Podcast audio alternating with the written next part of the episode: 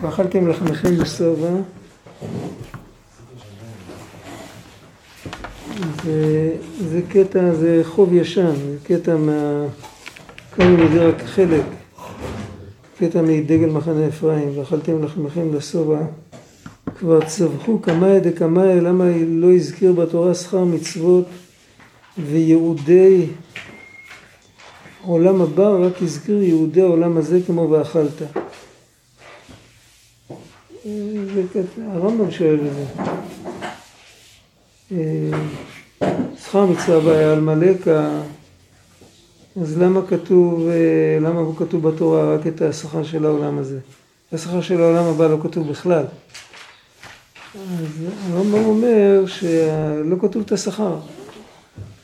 לא כתוב את השכר, לא של העולם הזה, לא של העולם הבא. כתוב שהשם נותן שכר, אבל לא מתואר השכר. גם מה שכתוב, ואכלתם לחמכם לשובע, ונשבתם לבטח בארצכם, זה לא שכר. זה כדי שנוכל להמשיך לקיים את המצוות. יהודי מקיים מצוות, אז השם נותן לו את האפשרות להמשיך לקיים מצוות. אבל זה לא השכר. השכר... כל העולם הזה כולו הוא לא, ככה אמרו תלמידי הבעל שם טוב, הוא לא מקום בשביל לקבל שכר של מצווה אחת. הוא לא מכיל שכר של מצווה אחת. אי אפשר בעולם הזה להכיל עומק של מצווה. אז כל, ה, כל השכר שכתוב בתורה, זה רק, כאן הוא מזכיר רק את הקושייה, הוא לא מזכיר את התירוץ. איפה הרמב"ם כותב את זה? בהלכות תשובה. ויש עוד, הכלי הקר נדמה לי מביא את השאלה הזאת, אם נדמה לי שהוא מביא אז עשרה תירוצים. תירוץ אחד מהרמב"ם ועוד עוד, עוד תשעה תירוצים הראשונים. וכאן הוא אומר עוד תירוץ, יש לומר בזה על פי מה ששמעתי בשם אדוני אבי זקני, זה הבעל שם טוב. זכרונו לברכה לחיי העולם הבא, על פסוק יאכלו ענבים ויסבעו. דהית בגמרא לעולם יאכל פחות משליש, וישתה פחות משליש. זה לא פחות משליש, יש עיר שליש ריק. ככה כתוב, ככה מפרשים את זה. שיוכל שני שליש ממה שהוא צריך. שישתה שני שליש. שאם תרתח, תעמוד על מתכונתו. אם הוא יכעס, אז uh, כאילו, כשבן אדם כועס, הוא כל כולו מקובץ. ואז, uh, אז יהיה, יהיה עוד מקום לאוכל בפנים. הוא לא, אחרת הוא יהיה חולה מזה, יהיה... זה מה שכתוב בגמרא. נמצא מי שיש לו בחינת ענווה, שבוודאי לא יבוא לידי כעס, כי כעס הוא ענף מן הגאווה, זה ברור לגמרי. למה בן אדם כועס? כי לא מתמלא רצונו. אבל אם הוא, אם הוא לא מתגאה, אז אין לו בראש שצריך להתמלות רצונו, אז הוא לא כועס. וכשהוא לא כועס, אז מותר לא יכול לסובע, יכול לאכול עד שיתמלא. וכל מה שהוא צריך להשאיר שליש, שמא יכעס, הוא לא יכעס. והוא שאמר הכתוב, יאכלו ענבים ויסבעו, שמותר להם לאכול עד שיסבעו. כי בוודאי לא יבואו לכעס כלל עד כאן. זהו גם כן צדיק אוכל לשובע נפשו. היינו, מישהו צדיק בוודאי, הוא, מישהו צדיק בוודאי הוא ענב. יוכל לאכול לשובע נפשו, ולא צריך להזדהור בנפשו, לאכול פחות משליש כנראה. לא כן הרשעים שהם מתגאים ונרתחים. כן, כאילו הגדרה. הרשע זה בן אדם שהוא מתגאה והוא כועס. ו... לא שזו הגדרה של רשע, אבל ברשע יש את הגדר הזה. לכן ובטן רשעים תחסר, היינו צריך לחסור ממאכלו. כנ"ל. וזה יש לומר שיעור הפסוק גם כאן, והבטיחם השם יתברך שיהיו כולם צדיקים, יזכו לבחינת ענווה, וזהו יהודי עולם הבא, כי זה מביא לידי רוח הקודש, כמאמר רבי פנחס בן יאיר, שהענווה מביאה לרוח הקודש.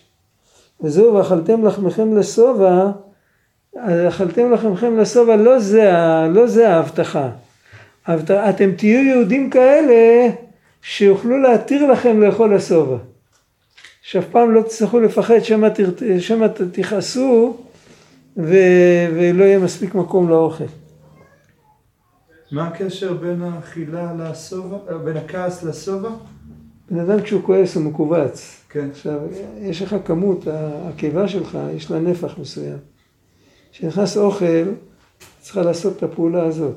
הילה שהייתה אוכל.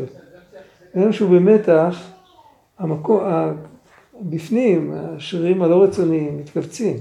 יכול להיות שידיים והרגליים נשארים אותו דבר, אבל כל המערכת שלי.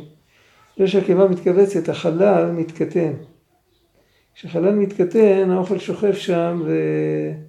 ולא מתעכל. אבל זה מזיק. אבל ברגע שבן אדם אכל רק קצת, הוא לא אכל הרבה, אפילו כמה שהוא... כמה שהחלל התקטן, אז יש מספיק מקום בשביל לעשות את התנועה הזאת. הוא יעשה את התנועה הזאת עם עצבים, אבל הוא יעשה את התנועה הזאת. אז לכן אומרים לבן אדם, היות שכל בן אדם עלול לכעוס, בפרט באוכל תמיד יש כל מיני אקשנים. אז, אז אומרים לבן אדם, תאכל פחות, שאפילו עם זה, אז שתאכל, שלא תנזק. זה ברור, אפילו אם תכעס, לא תנזק. אבל אם בן אדם ידוע עליו שהוא לא כועס, אז לא צריך להגיד לו את זה. זה ברור.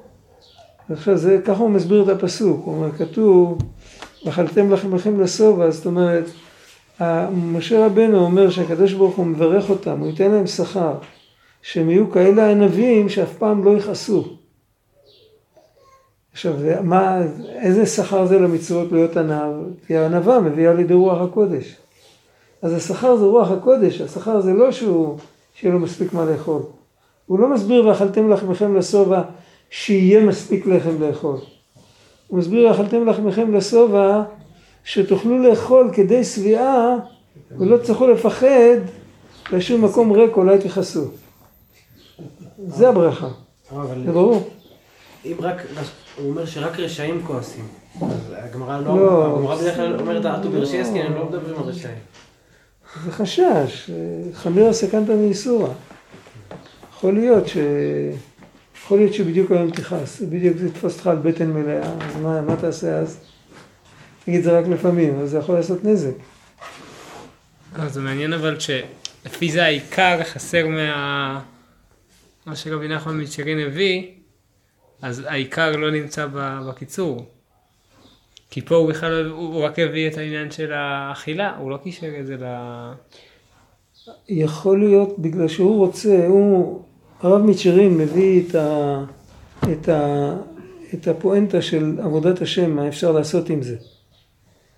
לא את הפלפול. הפואנטה בעבודת השם, מה אפשר לעשות עם זה, זה להיזהר אחד מהשניים, או לא לכעוס, או לא למלות את הבטן. ואת זה הוא מביא, כן. אז לכן חשוב לאכול בשמחה, בהרחבת הלב, נכון? כן, כן. יש את המעשה, אני שהתפרנס בפרנס, זה שם את היעלום על השולחן. כן, כן, כן. מה עושה? מה אנחנו לא יכולים? היעלום. כן. עושים שיחות הרן על השולחן. אז תקרא, תקרא בו. אפשר לקרוא עם העיניים, עם הפה אפשר לאכול. אתה יודע אם זה לכתחילה, אבל לאנשים כמונו זה בסדר, מותר לנו.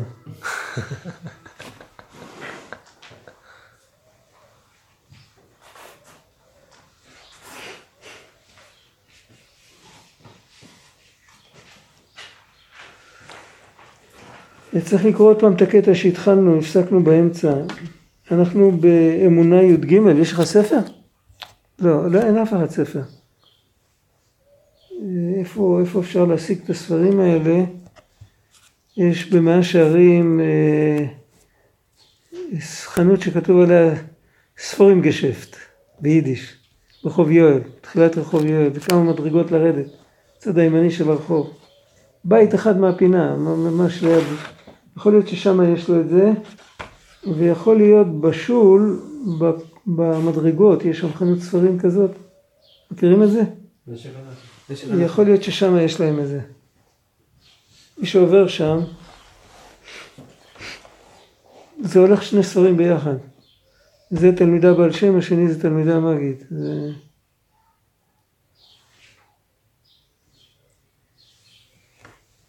מבואר כבר בעניין, זה גם התולדות יעקב ויוסף, בעניין מה שאמרו הז"ל בחבקוק ועמידן על אחת, בזה נכללו כל המצוות ונעשים אחת על ידי האמונה והדבקות מחשבתו בו יתברך. האמונה זה הרי המחנה המשותף של כל המצוות. האמונה והדבקות, זה לא משנה איזה מצווה מקיימים, מאמינים, זה אותו, אותו, אותה נקודה, ושם הם רמ"ח איבריו וכולו. רמ"ח פיקודין, רמ"ח איברים במלכה, על ידי כמו שאיבר, שיש איבר שלם, אז הנפש מתלבשת בו, רק כשיהודי עושה מצווה בשלמות, אז אור השם מתלבש במצווה, והיהודי שמח על קרבת אלוקים. ומה שהרבה השם יתברך ונתן לנו תרי"ג מצוות. עכשיו, למה דווקא תרי"ג מצוות? הבן אדם צריך רמ"ח איברים, כי הוא צריך להסתדר בעולם. אבל בעצם אם, אם היה מצווה אחת ויחידה, שהיינו יכולים לחזור ולקיים אותה עוד פעם ועוד פעם, זה היה עושה אותו דבר, כמו שיש הרבה מצוות. אותה דבקות. מה ההבדל? כי אי אפשר לבוא לאמונה או דבקות בו יתברך מצד אחרת חומר הגוף, המעכב להידבק בקדושה העליונה. יש לנו בעיה, אנחנו מצד אחד, יש לנו אמונה, אבל אנחנו לא באים אל האמונה, האמונה באה אלינו, אנחנו צריכים לבוא לקראת האמונה, כמו אחד הודי לקראת כלה. השבת מגיעה ואנחנו יוצאים לקראתה, השבת תגיע גם אם לא נצא לקראתה. השבת והאמונה זה מאוד קרוב, זה בעצם שבת זה אמונה במעשה בראשית. וכל דבר שהקדוש ברוך הוא נותן לנו מלמעלה, העבודה שלנו זה לצאת לקראת זה מלמטה. איך יוצאים לקראת האמונה, שהאמונה באמת תהיה דומיננטית? זה על ידי זיכוך. בן אדם שיש לו טמטום הלב וטמטום המוח, שהוא כל הזמן שקוע בתאוות, הוא לא יודע מה זה לעצור את עצמו. אפילו אם זה תאוות היתר, הוא לא יודע לעצור את עצמו, אז כאילו הוא לא בא לקראת, הוא נשאר... הוא נשאר ככה, עיר פרא אדם יוולד, הוא נשאר כמו שהוא נולד. הוא לא עשה עבודה, הוא לא עשה זיכוך. אז כשאומרים לו שהוא צריך בשעה הזאת לבדוק חמץ, אחר כך בשעה הזאת לשתות ארבע כוסות, אחר כך חמישים, ארבעים ותשע יום כל יום בערב, לא לזכור לספור ספירת העומר, לא לשכוח, לזכור, לזכור, לזכור, לזכור לספור ספירת העומר. אחר כך בליל שבועות נותנים לו עוד, זה לא מצווה, זה מנהג, אבל אל תקדוש תורת אמך. אני לא להיות ער כל הלילה. ולא יודע, כל פעם מגיע משהו, בבוקר יש זמן שצריך לעד, עד שעה מסוימת לקרוא קריאת שמע. הפעולה של המצוות היא, היא בהכרח מוציאה אותנו מהמשבצת הזאת של אני כאילו, אני בתוך הבועה שלי ואני מאמין שיש משהו גדול כזה, גדול ומנוכר כמובן. אבל ברגע שאני מתחיל לשתף פעולה ואני מקיים מצוות, בפרט צדקה שבן אדם צריך, כסף שהוא מרוויח, או עבד על זה קשה, הוא צריך לתת למישהו, אז זה מזכך. זה מזכך את הנפש. ולפיך ריבה להם תורה ומצוות, איך כתוב שם? רצה הקדוש ברוך הוא לזכות את ישראל, לפיך ריבה להם תורה ומצוות. כל מצווה מזככת משהו אחר, כל מצווה מזככת תכונה אחרת בנפש. אחד גורם לו להיות, לא להיות קמצן, ואחד גורם לו לא להיות עצלן, וכן הלאה. ועל ידי זה, אז בסוף תהיה מצווה אחת, שאני אקיים אותה בדביקות, כי אני, כשאני אגיע אליה, אני כבר אהיה מזוכח. ויכול להיות שאחרי זה, אני כבר אחזור ויקיים את כל המצוות בדביקות. ואפשר, המצוות, מצוות אנשים מלומדה, זה גם מזכך? הפעולה מזככת, גם מצוות אנשים מלומדה, בהחלט. זה מזכך כי ה... זה, זה מתנגד לעצלות, זה מפרק את העצלות, הבן אדם הוא עצלן, גם מצד אנשים הוא למדע הוא מתעצל לעשות. הוא רוצה לישון. יש לו מצד אנשים הוא למדע שבשש הוא בבית הכנסת, אבל הוא רוצה לישון. ולעשות דברים רוצה... בלי חשק זה גם זיכוך? כן, עד רבה, יכול להיות שמבחינת הזיכוך זה זיכוך יותר גדול. כי ההתקפה היא יותר גדולה. הזיכוך הזה אותי, המילה הזאת היא מבלבלת אותי, אני לא מצליח להבין, כאילו בדיוק. ו... תראה, יש, אוקיי, אפשר להסביר את זה. הכוח של הצד הרע שבנפש, זה בגלל שהוא מתלבש בתוך דברים שהם כביכול חיי האדם. כסף, אוכל, משפחה, בית, בגדים, כל מיני דברים שבלי זה אי אפשר. אז, וזה יוצר אצלנו תחושה שזה המובן מאליו, זה כאילו הבסיס, זה כמו חמצן, בלי זה אי אפשר. עבודת השם לא מתלבשת בדברים כאלה, עבודת השם זה תמיד דבר נוסף, כאילו.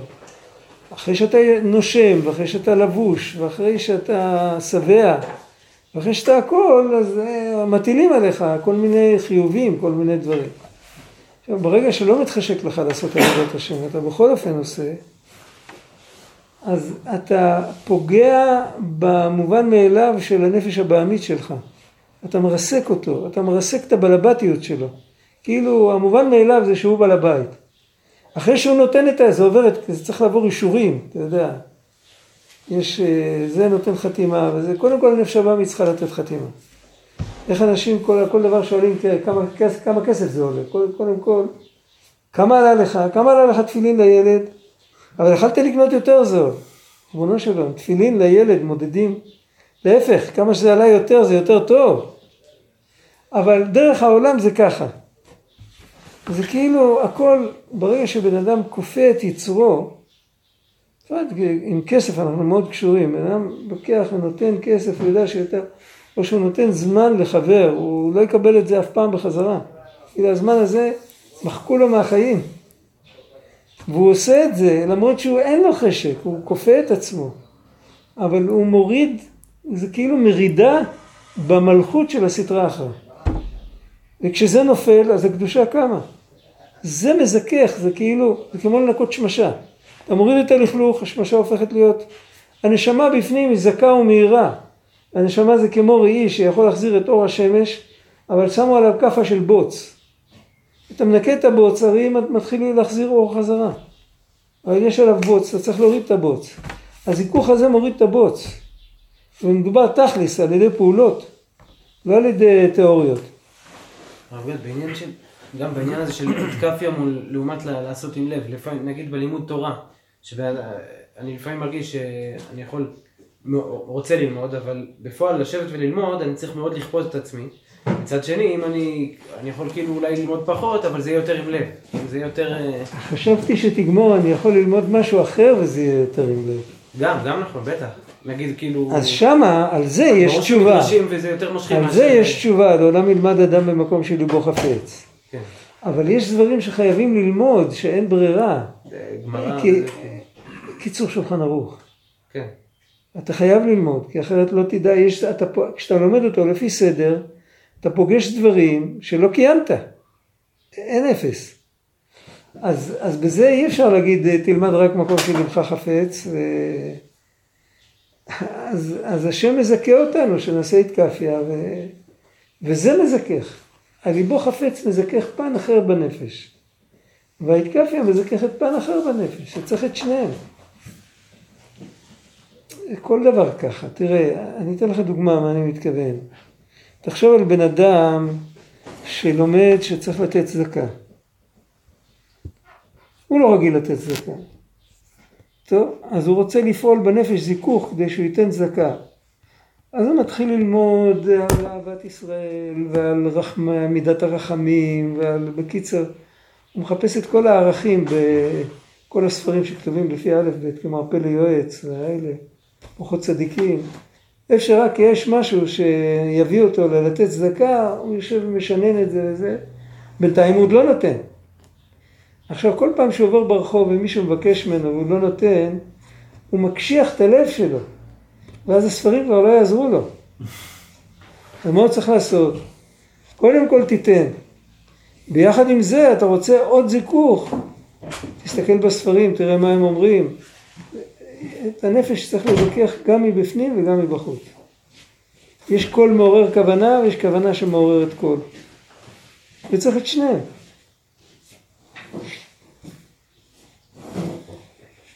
יש מבעל שם טוב, בבעל שם טוב על התורה, הוא מביא בהערות למטה. לא זוכר בשמי, אבל זה מבעל שם טוב. הוא אומר שהקול מעורר הכוונה זה דיבור. אבל ניגון צריך להתעורר מהכוונה. לא יודע אם זה כלל תמיד, זה בטח לא כלל תמיד, לפעמים גם ניגון יכול לעורר כוונה. מדבר על ניגון שמנגנים את המילים של התפילה, לא ניגון סתם. אחד שמנגן סתם, אז הניגון יכול לעורר אותו, זה בסדר גמור. אבל אם הוא אומר את המילים של התפילה והוא לא מתעורר מזה, אז הוא מנגן, הוא רוצה לעורר את עצמו בצורה מלאכותית.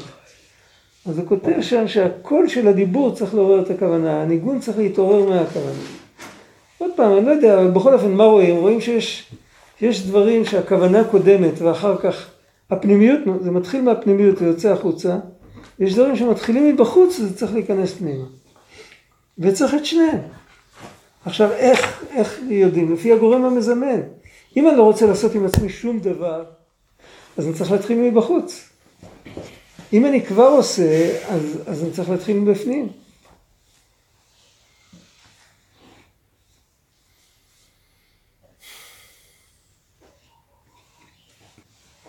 ומה שהרבה השם יתברך ונתן לנו תרי"ג מצוות, כי אי אפשר לבוא לאמונה ודבקות בו יתברך מצד אחרת חומר הגוף, המעכב להידבק בקדושה העליונה, ועל ידי קיום המצוות נמשך שפע רוחני וקדוש מן שורשי המצוות. השורש תרי"ג אורחין בפלגותא דסארי, יש תרי"ג אורחין בגולגלתא, זה, זה, זה, זה שורש המצוות למעלה, למעלה מהאצילות, ומשם אם יהודי מקיים מצווה כתיקונה אפילו שאין לו חשק, אז נמשך עליו אור גדול מאור רוחני ושפע, כתוב כאן. שפע רוחני וקדוש מן שורשי המצוות עד שנזדקחו ונתקדשו רמ"ח איברים וכו'. שמשמרנו, היה, סיפרתי פעם סיפור, היה, היה פעם סיפור. אני ראיתי סיפור, את הסיפור הזה שהאדמו"ר הריי"צ בחב"ד, הוא, סיפ, הוא בעצמו סיפר את הסיפור, כתבו לו, יהודי כתב לו במכתב סיפור, והוא סיפר את זה ברבים. מה, מה הוא כתב לו? הוא כתב לו, יהודי, יהודי חי בצרפת, והיה שם איזה, היה שם איזה יהודי שלעג למצוות תפילין. הוא לעג למצוות מעשיות, ובפרט למצוות תפילין. והוא נפטר, וקברו אותו בבית הקברות היהודי, אבל, והם לא ידעו, החבר קדיש לא ידעו שיש לו קבר משפחה. ואחרי כמה זמן הגיע הבן שלו, הבן היה בארץ אחרת, והוא ביר, הוא בירר להם שהם קנו חלקה משפחתית, ויש שם קבר בשבילו, יש שם... אז הם העבירו אותו, זה היה סך הכל איזה שבועיים אחרי שהוא נפטר. וכל הגוף שלו עוד היה שלם, ובמקום של התפילין של יד, במקום של התפילין של ראש, היה מלא תולעים. זה סיפור מעשה שהיה. זאת אומרת, זה לכאן ולכאן. עיניים שמסתכלות בסידור ומוח שמניח תפילין, אז זה, זה הופך להיות עיניים אחרות ומוח אחר. זה... לכן קברי צדיקים זה... דווקא, דווקא בגלל שהם זקחים את הגוף, אז לגוף נשאר יותר משמעות? מה הסוד בדיוק של קברי צדיקים צריך להיזכר? אני לא... לא יודע, צריך, צריך לחשוב על זה. יכול להיות, לא יודע. מי זוכר? מה העניין?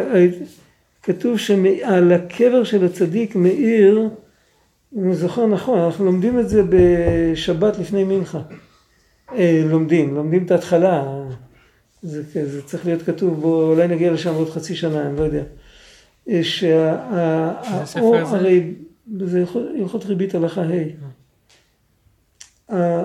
האור שהצדיק, האור שמתאסף ברגע של הסתלקות של צדיק, שזה כל העבודה שהוא עבד כל ימי חייו, מאיר עליו אור גדול במרוכז, כל, כל, כל ההתערותא דלעילא, לכל ההתערותא דלתתא שהוא עשה, מאיר עליו ברגע של ההסתלקות, ואל תוך זה נשאבת הנשמה שלו.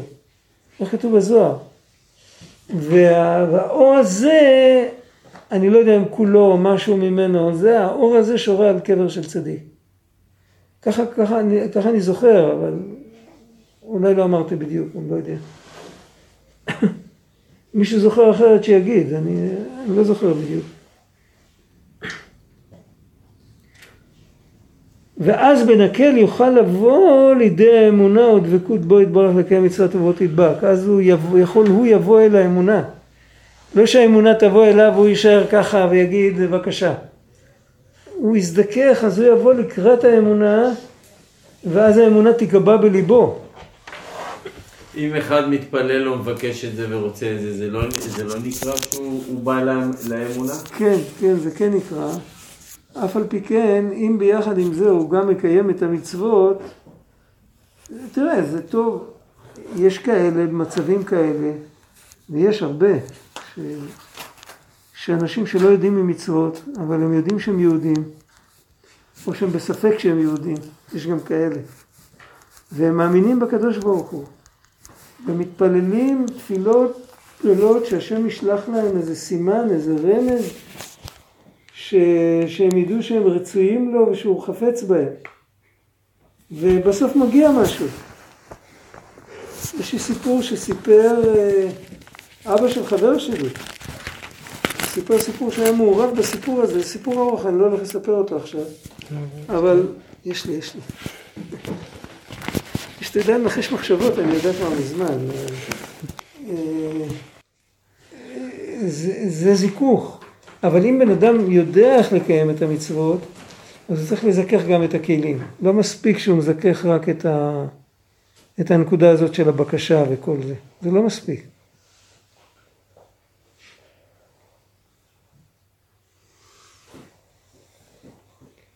גם על ידי האמונה, אה, וזהו, מבחינת רצה הקדוש ברוך הוא לזכות את ישראל, אנו לזכך חומר גופם, שיהיה יכולים לדבק, להידבק בו יתברך על ידי האמונה, לפיכך הרבה להם תורה ומצוות. האמת שהשורש של העניין הזה כתוב ברמב"ם, פירוש המשניות. הרמב"ם כותב שאם יהודי מקיים כל המצוות שהוא חייב לקיים, אז לא ייתכן שלפחות מצווה אחת הוא יקיים עם כל, כל הלב. אז ככה פשט שלומדים ברמב"ם, אז פשוט המצווה הזאת יותר קשורה לליבו. לא ייתכן שמצווה אחת... שהוא לא יקיים שלפחות מצווה אחת, מכל כך הרבה מצוות, מצווה אחת הוא יעשה עם כל הלב. אחת בפסח, אחת בסוכות, אחת בשמחת תורה, לא יודע. אבל פשט לומדים, זה יותר קרוב לליבו, בגלל החינוך, בגלל לא יודע מה. כאן זה מקבל... משהו יותר ממשי. זאת אומרת, אם הוא מקיים את המצוות הוא מזדכך, אז איך שלא יהיה, פעם אחת ייפתח הלב שלו, אפילו אם הוא יזכר רק מצווה אחת לקיים עם כל הלב. והוא מסיים שם שעל ידי המצווה הזאת כל המצוות האחרות עולות, זה כאילו הוא הופך להיות בן עולם הבא בגלל המצווה היחידה הזאת שהוא עשה. ולכן, רצה הקדוש ברוך הוא לזכות את ישראל, הרבה להם תורה ומצוות. מתוך הריבוי, אז, אז, אז אחד יהיה, יש גם פירוש כזה, מה שמובא בשולחן ערוך טוב מעט בכוונה, מערבות שלא בכוונה. יש הרבה פירושים על זה, יש הרבה וורטים. אז יש פירוש, אם בן אדם אומר, נגיד אומר הרבה ליקוטי תפילות, הוא מתפלל, אומר הרבה תהילים, אומר, הכוונה שלו היא לא, הוא, הוא מבין מה שהוא אומר, הוא מבין עברית. אבל זה לא, אין לו, אין לו כל כך הרבה התלהבות, כל כך הרבה, כוונה פנימית, אין לו כל כך. אז טוב מעט בכוונה, אם זה מגיע מהרבה שהוא אמר בלי כוונה. הוא אמר כל כך הרבה, אז בסוף, לאט לאט, הרב יקומר שכתר סיפר, שהוא היה ילד, הוא גדל בעיר העתיקה, הוא אומר שהכותל, זה היה כאילו הבית הכנסת שלהם. שם מגיע יהודים מחוץ לירושלים לכותל, זה היה כאילו שהגיע אורח. היה הציבור בעיר העתיקה היה מאוד קטן, זה היה סמוך כבר, סמוך לסוף המנדט הבריטי, כבר לא היה הרבה יהודים שם.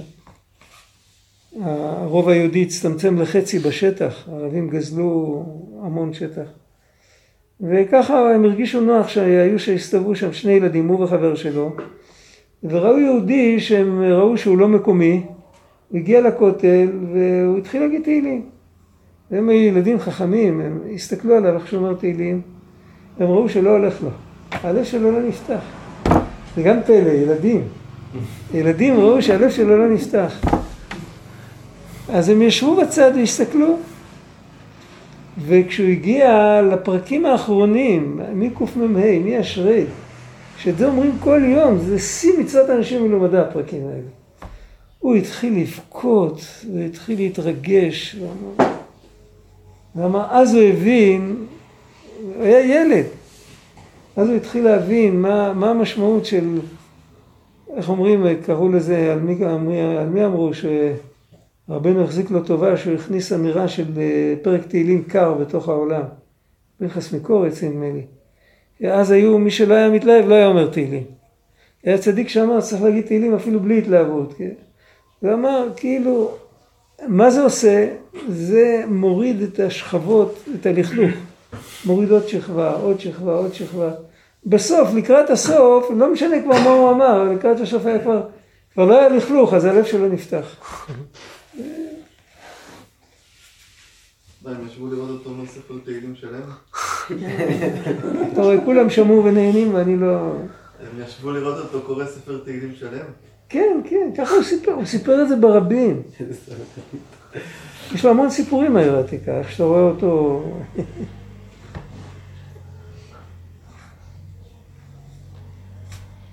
אבא שלו היה בירדן כמה חודשים בשבי. הוא היה ילד, אז כאילו הורידו אותו.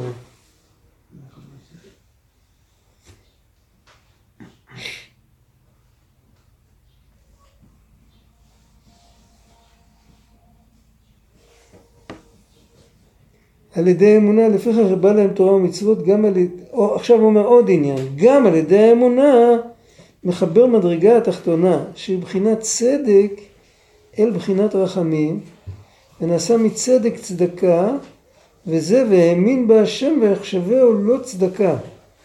הקדוש ברוך הוא החשיב לו את זה לצדקה, האמונה. אז עוד פעם, איך אמונה שהיא בעצמה מדרגה התחתונה, איך היא מחברת את עצמה אל הרחמים? בגלל שהבן אדם עושה איזו עבודה עם האמונה. והאמין בהשם זה לא משהו פסיבי. רבנו כותב שבן אדם צריך לבדוק את עצמו איפה הוא אוחז באמונה.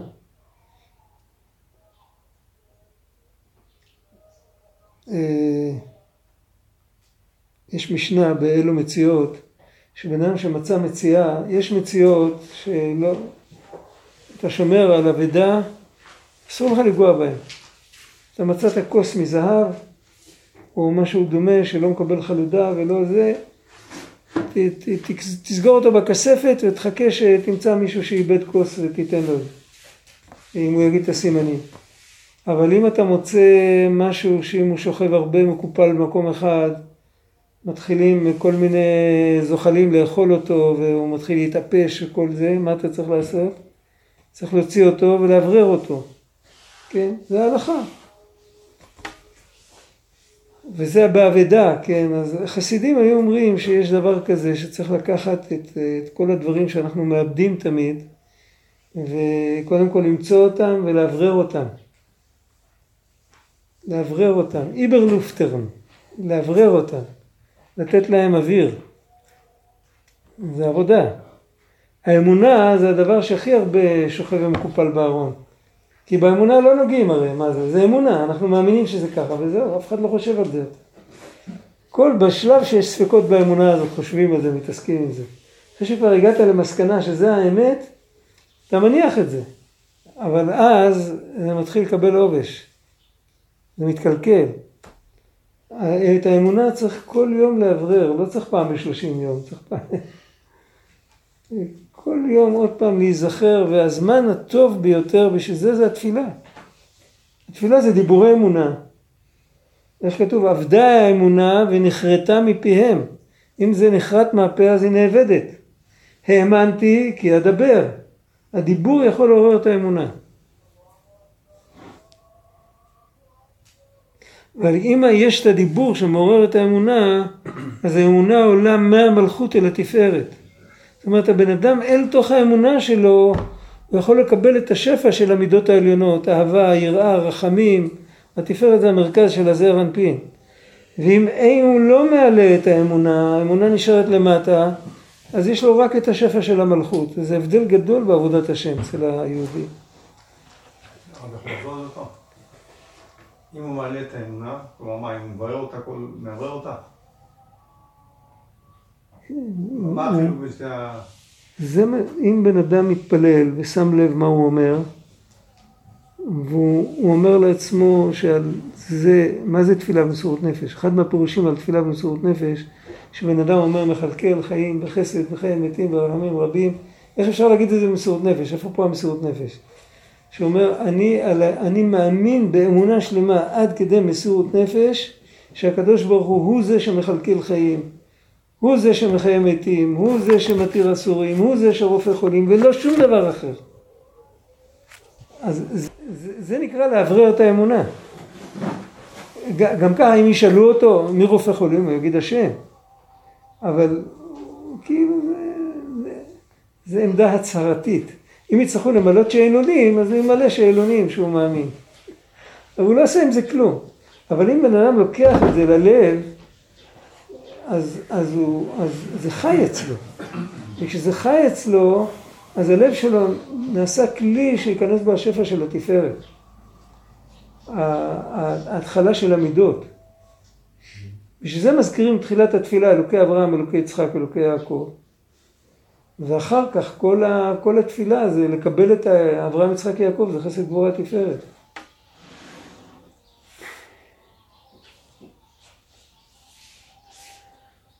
עכשיו יש כאן עוד קטע שהוא ממש דומה לקודם, רק כאן הוא מדבר על דרגה יותר נמוכה. שמעתי ממורי, כי על ידי האמונה, זאת אומרת, פה הוא דיבר בתוך העולם של הטוב, בין טוב ליותר טוב. יש ליהודי אמונה, בחינת מלכות, הוא לא, הוא לא בנפילות, הוא לא, הוא לא חוטא, הוא לא... רק הוא צריך להעלות את זה, להזהר אנפין, לחבר אותם פנים אל פנים, ושזה לא יהיה... כמו לפני הנסירה, אחור באחור. כן. עכשיו פה הוא מדבר על בן אדם שהוא אמונה יש לו, כי לכל היהודים יש אמונה. אבל אצלו האמונה היא בגלות, ויש לו נפילות, הוא... והאמונה עצמה היא אצלו בגלות. הוא, הוא עם, עם הכוח, מה, מה זה גלות? גלות, שאתה לוקח, דיברנו על זה פעם, אצל הרומאים, הם היו לוקחים יהודים בשבי, ונותנים להם, אל, אל, הם, הם צירפו אותם לצבא שלהם כאילו. הם לא סומכו עליהם שילחמו, אבל קושרים אותם בספינת מלחמה, ונותנים להם לחתור. וקושרים אותם למושב ונותנים להם לחתור. זה נקרא גלות, שלוקחים את הכוח שלך ועושים עם זה משהו נגד עצמך. זה גלות אמיתית. יהודי יש לו הרבה הרבה הרבה כוחות שאין לגוי. יהודי הוא עקשן, הוא נחוש. הוא נעול מטרה, כל הדברים האלה זה רק אצל יהודים יש.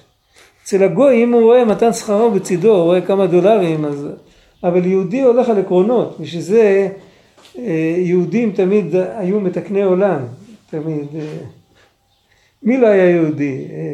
טרוצקי, קרל מרקס ו... ו... ו... ופרויד. קיצר, איפה שאתה רואה מהפכן, זה היה יהודי, ו- ו- ועשו לו ביזיונות, לא שהם סבלו מזה, אבל הם הלכו במסירות נפש. אבל זה, זה המלכות, רגלה יורדות מוות. זה כאילו, הכוח היהודי הזה, העקשנות היהודית, הם, הם הפנו את זה לתוך, לתוך מקומות לא טובים. אז על ידי האמונה, אם בן אדם, עוד פעם, אם בן אדם מעברר את האמונה שלו, אם הוא לוקח ועובד על האמונה, אז הוא מעלה רגלי המלכות אשר רגלי היורדות מוות, ופה הוא מתחיל מיותר נמוך, הוא גם לא מעלה אותה כל כך גבוה, הוא לא, הוא לא מתחיל להיות כלי בבת אחת לתפארת, אבל הוא מקשרה עם סם חקשות דזער אנפין, וכולו בדברי פי חכם חי. מה זה הסם חקשות? זה הנצח והעוד. נצח והעוד מתאמן נביאין ינקין, מנצח והעוד מניקת הנביאין. אם הבן אדם...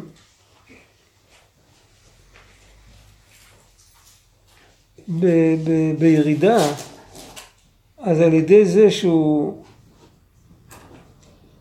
לוקח לעצמו לתקן את האמונה שלו, אז האמונה כבר מפריעה לו.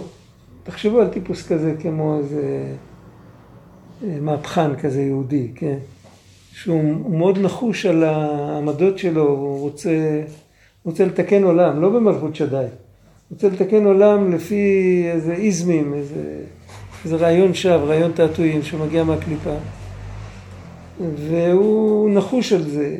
אם הוא בכל אופן יוכל להיזכר שהוא יהודי, אם יתפסו אותו פעם דתיים, הכניסו אותו לבית כנסת, ייתנו לה עלייה, ייתנו לה הקפה בשמחת תורה. כן, הוא ייזכר שהוא יהודי, הוא ייזכר באופן טוב שהוא יהודי. אז היהדות שלו תתחיל להפריע לו לעשות שטויות. להיות נחוש שם על הדברים האלה. ואז הוא יהיה כלי לשפע של הנצח וההוד. מה זה הכלי? מה זה השפע של הנצח וההוד? הנצח וההוד הם המוחין של המלכות.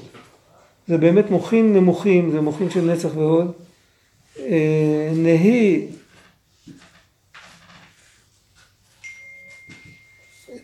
הנצח הוד יסוד של הבינה, זה המוחין של הזר אנפין, והנצח הוד יסוד של הזר אנפין, הם הופכים להיות החוכמה בינה דעת של, ה, של המלכות. ככה הסדר תמיד. זאת אומרת שהמלכות שלו מקבלת איזה דעת, ואז כמובן שהוא כבר לא, היא לא בגלות יותר. כל העניין של הגלות זה היעדר הדעת. ברגע שהדעת מתגלה, אין, אין, אין, אין גלות. עכשיו, מה המשמעות של זה? מה זה למעשה? איך עושים? מה עושים עם זה?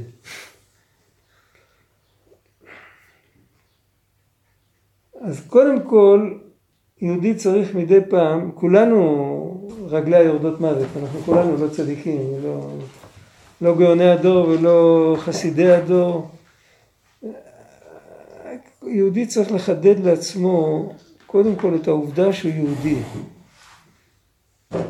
אפילו עוד לפני זה שהוא חושב על זה שעם כל מצווה הוא עובד את השם, זה כבר מדרגה יותר פנימית. לזכור שהוא יהודי. כל יום מתי אומרים שלא עשני גוי? בבוקר. אוקיי, אז uh, לשים תזכורת בטלפון שמדי פעם להיזכר שלא עשני גוי. טיפשו אותו. טיפשו אותו ממש, בטלפון הגשמי. לעשות תזכורת שלא עשני גוי. עד, ש, עד שזה ייכנס עמוק ולנצל כל מיני דברים. אתה ברכב, אתה נתקע ברמזור אדום, מוציא אותך מהשגרה, תחשוב שכתוב שם שלא עשני גוי. או שאתה רוצה לעבור כביש והאיש וה... האדום הזה עוצר אותך, שאתה עכשיו הולך רגל. אז גם כן, כל דבר, טלפון מגיע. ומוציא אותך מהשגרה שלא עשני גוי. יהודי צריך להיזכר כל הזמן שהוא יהודי, ולא לחשוב שלא עשני גוי, לחשוב שעשני ישראל. חז"ל תקנו שלא עשני גוי כי זה בטוח נכון לכולם. אבל צריך לזכור שהוא יהודי, יהודי שזוכר שהוא יהודי, לאט לאט מתחיל להיבנות בתוכו מן מרכז כובד כזה, אכפת לו איך יהודי צריך להיראות. זה לוקח הרבה זמן, אבל זה לוקח בסוף, זה, זה מגיע בסוף. כי או לחלופין הוא יפסיק לחשוב על זה. הוא לא יוכל לחיות עם הקונפליקט, גם לחשוב על זה שהוא יהודי וגם לא להיות כמו יהודי, גם לא להיראות כמו יהודי. אחד מהשניים, כאילו, אחד מהשניים ירד. מי שיהיה עקשן הוא ינצח. אם הוא יהיה עקשן לחשוב על זה שכל הזמן שהוא יהודי, אז בסוף הוא יתחבר למוחין של המלכות. זאת אומרת, הוא יבין שהמלכות מקבלת את השפע מהספירות העליונות. הוא לא ירצה להסתפק רק בחיצוניות. אחד שלא מקבל את ה... אחד שיש לו רק... הוא נמצא רק מתחת לשפע של המלכות, ולא יותר מזה, זה דומה לאחד שהוא חסר דעת, והוא פוחד להיות לבד. אז מביאים אותו למוזיאום השעווה. יודעים מה זה? יודע מה זה? לא. יש מקום שאתה יכול לפגוש את בן גוריון, את גולדה מאיר, את הרצל, ממש כאילו שהם חיים, כל אחד עם התנוחה המפורסמת שלו. בובות שעווה, זה חי לגמרי. כמובן, הם לא מדברים, הם גם לא זזים. אבל אם יש איזה טמבל שפוחד להיות לבד, הם לוקחים אותו והוא כזה, הוא חסר דעת, שמים אותו שם, הוא מרגיש שהוא לא לבד. הבן אדם בר דעת ממשיך להרגיש לבד שם, בדיוק כמו, כמו בחדר ריק. אותו לבד, אין שום הבדל. למה? כי, כי בחיצוניות זה נראה ממש המון אנשים, אבל אין שם דיבור. אין שם דיבור, זה כמו שדיברנו בשיעור הקודם, מי שהיה פה, היא כמו המלכות בלי היסוד. או כמו פנים של בן אדם שאין לו לשון, זה גם יסוד. אין דיבור. כשאין דיבור, אז כל זמן שאין לו דעת, אז הוא חושב כאילו, זה כמו אחד שלומד באוניברסיטה, הוא יודע שיש דרך הטבע, יש חוקי טבע, כאילו שיש איזה פרלמנט באיזה מקום שחקק חוקים, והחוקים האלה זה חוקי טבע. הביטוי חוקי טבע זה ביטוי מצחיק. יש חוקים שהשם חקק בבריאה. בטבע אין פרלמנט והטבע לא חוקק חוקים. הטבע זה לא פורום. הוא לא יוצר חוקים. חוקי טבע זה לא... זה אומר שזה החוקים של... זה החוקים שלפי מתנהג הטבע. נכון. אז לא צריך להגיד ככה הטבע. חוקי טבע זה ביטוי, לא יודע, זה רומז במשהו. כן, אין הכי נמי, אבל... יש סוג של... אתה שוכח שאתה כבר צדיק, לא יודע כמה שנים. אתה שוכח מזה. תחזור אחורה ותראה איך הסתכלת על הטבע. זה מין חבילה שאי אפשר... כאילו זה טוטלי, הטוטליות הכי גדולה שיכול להיות בטבע. כן, רק אומר שבחשבתי אז שהטבע חקק את... כן, נכון? כן, הטוטליות. זה כמו להיות במוזיאום השעבה ולא להשתעמם, כי יש עוד אנשים. אותו דבר. ובאמת בסוף מתחילים להשתעמם, כי אתה עומד מול דבר אילם, מול דבר שלא מדבר אליך. ברגע שיהודי לומד תורה א' או תורה נ"ד, הוא מתחיל להבין שהקדוש ברוך הוא מדבר איתנו דרך הטבע, דרך כל דבר, אז כאן הוא כבר מחובר למוחין של המלכות, הוא מחובר לנצח עוד יסוד, שמהם המלכות מקבלת. זה כבר, וזה קורה על ידי שלא עשני גוי. ואפילו אם בן אדם הוא במקום מאוד נמוך, אבל אם הוא מתעקש על זה, בוא נגיד ככה, אותו שמאלני שנפגש, שאומרים עליו שהוא לא יהודי, יש לו את התקווה. זה ברור. אם זה כואב לו, הסימן שיש לו התחלה טובה, יש לו על מה לעבוד. אם זה לא כואב לו, אז אני לא יודע מה צריך לעשות איתו. צריך לעורר אותו יותר, כאילו, עוד אופן. אבל על כל פנים, אם יהודי כואב לו, שאומרים לו, אתה לא, אתה לא יהודי בכלל, כמו שאומרים. אם זה כואב לו, אז הסימן שיש לו תקווה. אז מה שהוא צריך לעשות זה להגיד, אבל בכל אופן אני יהודי. איך שלא יהיה, אני תמיד נשאר יהודי. ואם הוא ממשיך עם זה, אז יש איזו נקודה שלא נותנת לו יותר ל... להמשיך להירדם. זה המוחים. כשהמוחים חוזרים, אז לא ישנים. כל בן אדם בלילה, המוחים מסתלקים, כשהמוחים חוזרים, מתעוררים. תראו את המילים בפנים, שמעתי ממורי, זה אמר הבעל שם טוב, כי על ידי האמונה מעלה רגלי המלכות, אשר רגלה יורדות מוות, ומקשרה עם סמכי קשות לזער אנפין, זה הנצח ועוד, תחיל סמכי קשות, ודברי פי חכם כן. צריך להתפלל. מה זה אמונה שהיא רק במלכות? עוד פעם? אז מה זה אמונה שהיא רק במלכות? לכאורה זה חוסר אמונה, אם אדם רק... אמונה שהיא רק במלכות זה אמונה שבן אדם לא חושב עליה, הוא משאיר אותה ככה, ברגע שישאלו אותו, אני אמרתי, הוא צריך למלות שאלון. אם יש לו סטטיסטיקה, אז הוא יכתוב שהוא מה מאמינים. אבל הוא לא חושב רגע אחד מה זה אומר לו. איך אומרים בצבא, היא לזאת ובהתאם לכך, כן, אז כשאתה מדבר על אמונה, אתה צריך תמיד לחשוב את העיל הזאת ובהתאם לכך. כאילו, מה זה אומר לי שאני מאמין? מה זה אומר לי הנוכחות של השם יתברך? מה זה אומר לי? אפשר להגיד את זה בצורה אחרת. הרבה פעמים אנחנו יודעים שאנחנו צריכים להתפלל תפילות של כלל, לא תפילות של פרט. צריך להתפלל על כלל ישראל, ולכן סגננו את כל התפילות בלשון רבים וכל זה. מה עושה בן אדם שהוא מאוד מאוד מדרגה נמוכה ושום דבר לא מדבר עליו? מה הוא צריך לעשות? הוא צריך למצוא את עצמו. הוא צריך לחשוב, מה, מי זה, מי זה החולה ומי זה הנופל ומי זה המת שצריך לחיות אותו ברחמים רבים? מי זה? זה אני. עכשיו כל העולם כולו נסגר, אני כרגע מתעסק עם עצמי, אין לי כוח בשביל כולם. אולי אחרי שהמילים האלה יעשו ממני בן אדם, אולי אני אתחיל לחשוב על אחרים גם כן. אבל קודם כל, מה זה העניין הזה? זה העניין הזה זה לעורר את האמונה. כי הוא לא יכול כרגע לעורר את האמונה אם הוא לא סגור על עצמו. כי האמונה היא מרחוק, וכלל ישראל אצלו גם מרחוק. אז זה צריך להיות משהו שנוגע לו. אם, אם הוא משתמש במשהו, שאני לא יפה להגיד את המילה משתמש, אם הוא נעזר למשהו שנוגע לו, אז, אז לכל הפחות במדרגה נמוכה הוא מחובר. עדיף להיות מדרגה נמוכה מחובר משל מדרגה גבוהה סתם ככה באוויר, בתיאוריה. וזה עבודה. אמונה זה גם... אבל זו עבודה קלה, נעים לעשות אותה. זה לא... מה? אמונה זה גם שכל וגם... זה לא חייב להיות שכל. זה חייב להיות... אתה יודע איך אומרים באנגלית, so what? זה, זה השאלה, כאילו. אתה אומר, שמע ישראל, השם אלוקינו, השם אחד, so what? דהיינו. אז ואם הוא השם אחד, ואם השם אלוקינו, השם אחד, אז מה? יש כנגד זה, יש המלאק, שהוא אומר, אז מה יש? אבל אם רוצים לנטרל אותו, אז צריך לשאול את השאלה האמיתית, אז מה? אז זה כן שכל, אם אני אומר, נו, אז מה? זה, אני לא יודע כמה שכל יש בזה, זה כי את התשובה, אתה לא מקבל מאיזה לוגיקה. אתה מקבל את התשובה מהאמונה הזאת גופה, אבל אתה, אתה שאלת וענו לך, ואתה התעסקת, עשית משהו, הבררת את זה. לא נתת לזה לשכב מתחת להרמה של הבק.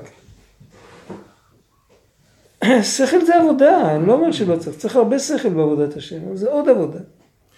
לא, העבודה, אני מתכוון זה... לומר שאם זה עדיין לא יוצאים ידי חובה, עבודה שצריך לעשות עם השכל. אבל גם זה טוב. אם מישהו עושה עבודה עם השכל, הוא יכול להגיע למקום יותר גבוה. אבל מה שהוא מדבר כאן, מדבר על בן אדם שאין לו שכל. כאילו, עוד השכל עוד לא התעורר אצלו. עוד לא מזוכח, עוד לא כלום, אבל בכל אופן. להגיד, אם הוא עדיין נעלב מזה, אם זורקים לו, אתה לא יהודי, אז יש לו תקווה. זה מאוד חשוב. צריך לעשות את זה. זה גם פתח לפלטפורמה לדבר עם אנשים רחוקים. כן? יש היום אנשים כל כך רחוקים שלא אוהבים לשמוע את המילה יהודי, אבל הם, הם לא כל כך הרבה כמו שהם היו פעם. לפני עשרים שנה היה יותר.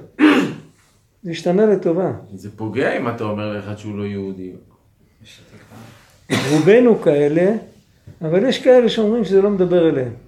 יש שפיץ, שפיץ של השמאל. פעם היו הרבה, עכשיו יש הרבה פחות. כן, אבל פעם היה יותר. כן, זה לא היה רלוונטי. פעם היה, זה כן, לפני שלושים שנה זה היה, לפני שישים, שבעים שנה זה היה, זה היה טוב. אבל אחר כך זה מאוד ירד, עכשיו זה, יש איזו התפכחות, כאילו, רואים לאן זה הביא אותם. לפעמים שהקדוש ברוך הוא שלח את הגוי בשביל לעורר את היהודי. אז מה צריך לעשות, אבל מה... מה זה פלטפורמה של קירוב שבה צריך לעשות?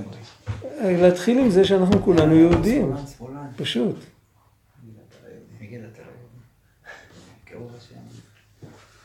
אתה מביא ליהודים ספר של יגאל ידין, ספר ארכיאולוגיה. פותח להם את התמונות על התפילין שהוא מצא לפני אלפיים שנה. אתה יודע מה שזה עושה לאנשים כאלה? אם הוא רק לא אנטי, אתה יודע מה שזה עושה לו פתאום? הוא כל הזמן פמפמו לו בחברה שהדתיים המציאו את הכל לפני חמישים שנה. פגשתי קבוצות כאלה, ישבתי איתם עם זה בדיוק. נערים בני חמש עשרה. הם היו פתוחים ש... זה היה לפני שלושים וחמש שנה, לא לפני יותר הרבה זמן. כן, במרכז הארץ. הם היו פתוחים שאת הכל הדוסים המציאו אחרי קום המדינה, כאילו. הם רצו קולות לכנסת, הם זה, כן. הם לא היו מודעים לכלום. חבר'ה שגמרו בית ספר יסודי חילוני, תודעה יהודית אפס. אפס, אני לא רוצה להגיד את השם של המקום שזה היה, כי היום זה ישתנה הרבה לטובה, אבל לא, לא, לא רוצה לבזות חן מקום על יושבה, וגם במרכז הארץ, מקום די מבוסס וותיק ועשיר, והילדים ככה חשבו, והם פתחו זוג עיניים כשהם ראו את זה, ילדים בני שלוש עשרה ארבע עשרה, ילדים עם שכל. מה הנקודה? הנקודה זה שאנחנו כולנו יהודים. זה ההתחלה. הוא שם בספר, הוא גם נתן משהו ש... הוא צילם את אחד מהחופרים שעבדו איתו, מתפלל שחרית, הוא עמד עם תלית. צילם אותו מאחורה, רואים את הפסים השחורים של הטלית, והוא צילם קטע של טלית שנשאר בחפירות. וגם שם היה את הפס השחור. והוא, כן. והוא כותב, שים לב לדוגמה על הטלית, שאיך שהיא נשארה כל כך הרבה שנים אותו דבר. אצל החסידים אין את זה, אצל החסידים זה להרבה. בסדר, לא משנה, אבל... אז זה עשה להם משהו מאוד חזק.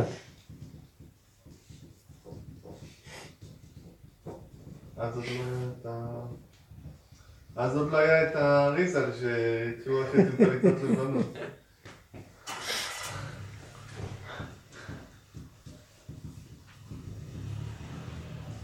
אני לא יודע מה הרעיון של הפסים השחורים, זה לא מעניין, אבל לילדים ההם זה עשה משהו מאוד חזק. השם יעזור.